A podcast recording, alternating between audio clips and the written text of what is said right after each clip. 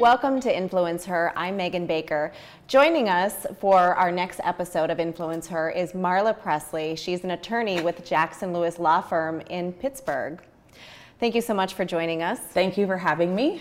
I want to j- dive right in and tell, um, definitely tell us like what your connection is to this market. Well, I came to Pittsburgh in 2000 and for law school, and I've never left. So I'm just a year or two away from living in Pittsburgh as long as I lived in Ohio. What are some of your best memories here so far?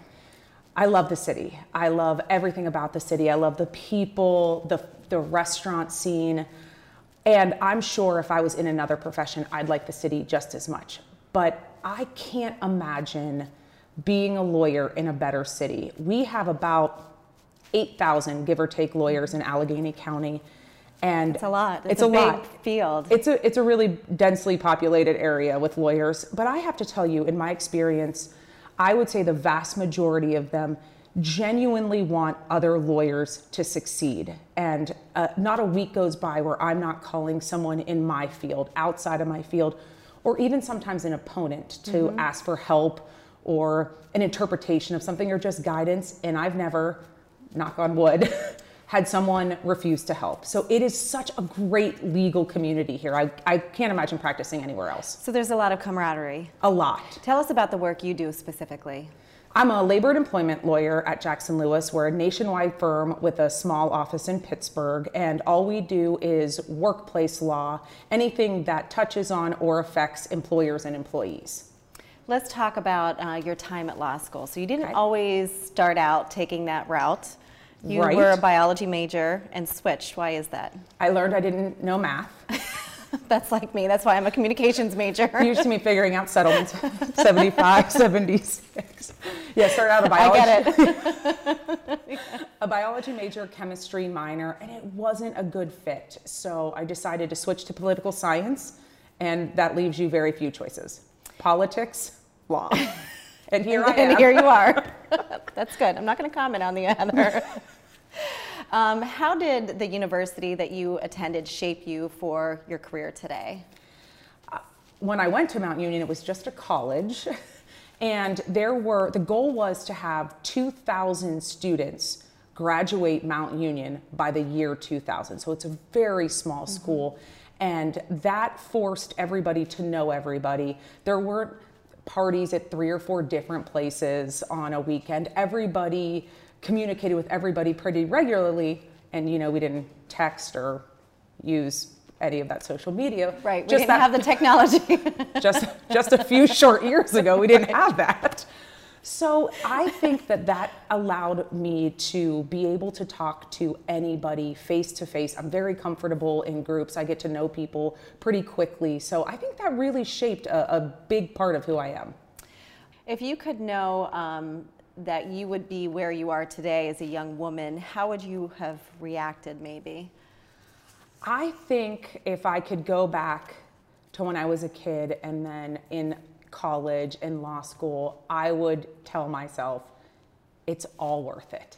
All the hard work, the late nights studying, uh, it all worked out in the end. It was absolutely worth it. Keep going, kid, it's worth it.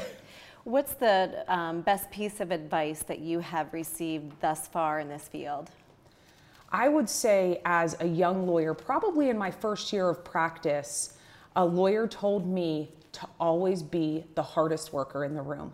And that n- really resonated with me. I was never able to let that go. And I still, when I'm walking into a meeting or court, I always ask myself, are you going to be the hardest worker, the most prepared in that room? And I hope that I am. What piece of advice do you have for a young woman who's looking to aspire to be an attorney, perhaps? I would say generally to a young woman to also always be the hardest working person in the room. But I would say to uh, someone going into law school or in law school now, the best piece of advice I would give is learn how to write. Mm-hmm. Lawyers who I work with today, I can teach them to find a case or make an argument look in the rules to find some procedure, but it's very rare that you're going to find someone who has the time and the patience to teach you how to be a good writer. I think that's the most important class in law school. Everybody should pay attention. Valuable piece of advice. Who was the biggest influencer in your life growing up? Without a question, my mom.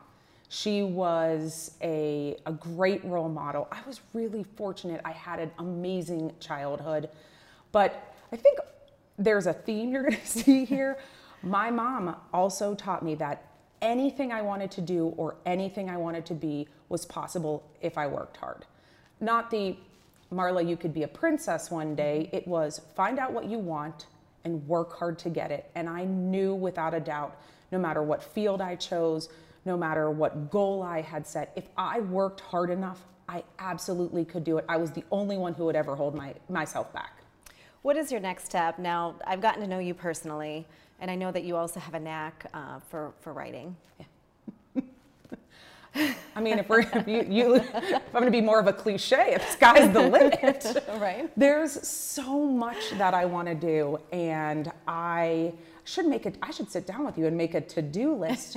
I mean, I think that there's still so much I want to accomplish in my professional career. There's so much I want to accomplish personally, and I am going to take pen to paper one day and create something amazing or amazingly terrible. I don't know. I'm sure it'll be amazing. what, um, how important is uh, community to you and what you do? The community here in Pittsburgh means everything to me. It's the same as my community back home. Uh, when I was growing up, there were t- great times, tough times, and it, we always had people helping us. And that's, I think, what helped me become who I am. So I am always looking to help build our community, give back to our community. And that's why I'm, I don't think I'm ever going to leave the city. Well, that's great to hear. It is a, a really special place, and that's why we're returning and right. we're here. So, thank you. So, we're not done. We are now on to what we call Baker's Dozen. Okay. So, it's 13 rapid fire questions and you have to give us one to two word answers. That's it. No, I'm kidding. I or, thought or this we was zap gonna, you. I thought this was going to be three hours. I have so much to say. So, Okay. All right. So this one might be more than one or two words, but here we go. Okay. Favorite quote. Unfair. I had a stint as a cheerleader, and I could make a motivational glitter sign with the best of them. I'm full of great quotes. Uh, my current favorite is be an active participant in your own rescue. And you would be surprised how many times and how many circumstances you could use that. And it comes up throughout life. That's important. I'll be better. Middle name. Nicole, That was an easy one.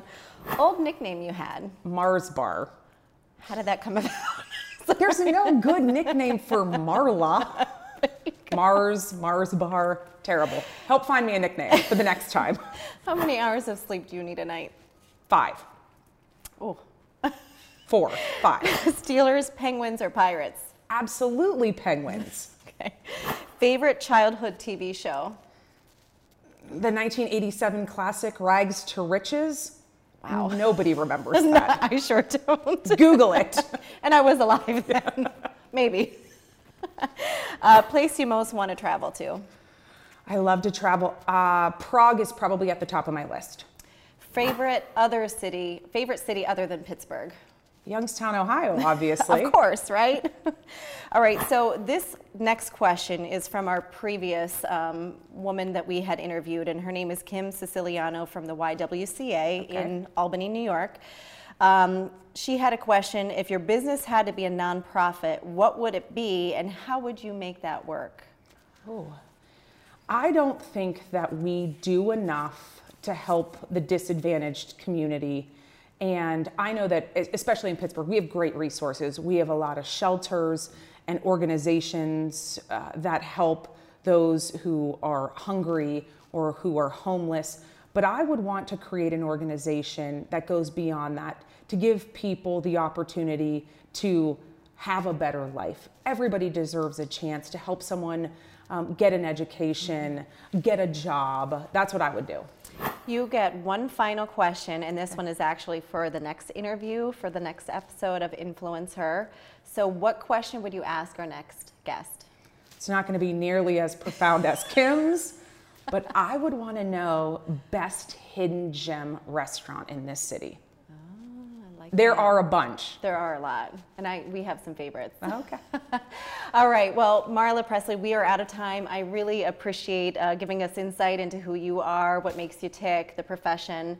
We greatly appreciate your time. Thank you for having me. I really enjoyed it. Thank you. This is Influence Her.